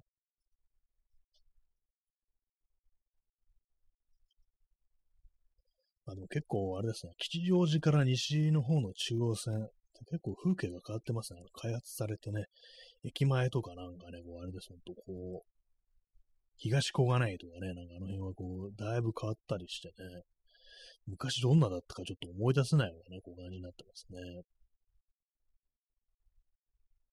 終了まであと2分。リスナーにお礼を伝えようっていうね。それね、ちょ本本日もね、あのー、なんかちょっとよくわかんない話してますけども、ね、あの 今日は完全に東京の話ばっかりになっちゃってるんでね、あのもしあのよくわからんってきて人いたらちょっと申し訳ないんですけども、まあいろんな街にいろんなね、思い出があるよねっていうね、こう感じでね、あの一番の思い出っていうのは、六本木のね、あのミッドタウン隣の日野木町公園だったよね。裸でね、あの、電の繰り返ししたなっていうね、私じゃないですけども、ね、まあ本人からしたらね、なんかこう、どんな、ね、草薙先生からしたらどんな感じであの街を見てるんでしょうね。よくわかんないですけども。ね、あそのね、そば通るたびに思い出したりするんですかね。ね昔ここで、こう、なんかね、全裸になったな、みたいなことをね、思ったりしてるかもしれないですね。はい。わからないよって感じですけどもね、本当にね。まあ、そんなわけで今日は、あの、ちょっとね、あの、暑さでやられた状態、ちょっとあの疲れた状態でお送りしているものですから、なんかよくわかんない話ばっかりしてるかもしれないですけども、まあそんな感じでね、本日も皆様ご清聴ありがとうございました。まあなんか、こう、ちょっとね、前向きとはいかなくても、なんかこう、なんでもないね、暗くならない話ってものをね、ちょっと心がけてね、あのやっていきたいですね。そういう話はなんかこう、大体まあニュースとか、ツイッターとかでもだいぶ聞いてると思うんで、なんかこう笑える話とかね、こうもっとほのぼのするような、そういう話をこの放送では取り上げていきたいななんていうふうにこう思っておりますけども、そんなにまあネタがないと。ね、無理やりこう、まあ、ひねり出していく感じなんで、今日みたいにね、なんかどうもよくわからんなみたいな感じの回になることもありか、あるかと思いますが、ね、よろしくお願いいたします。というところで本日の放送そろそろ終わりたいというふうに思います。はい。1時22分ですね。それではご清聴ありがとうございました。さようなら。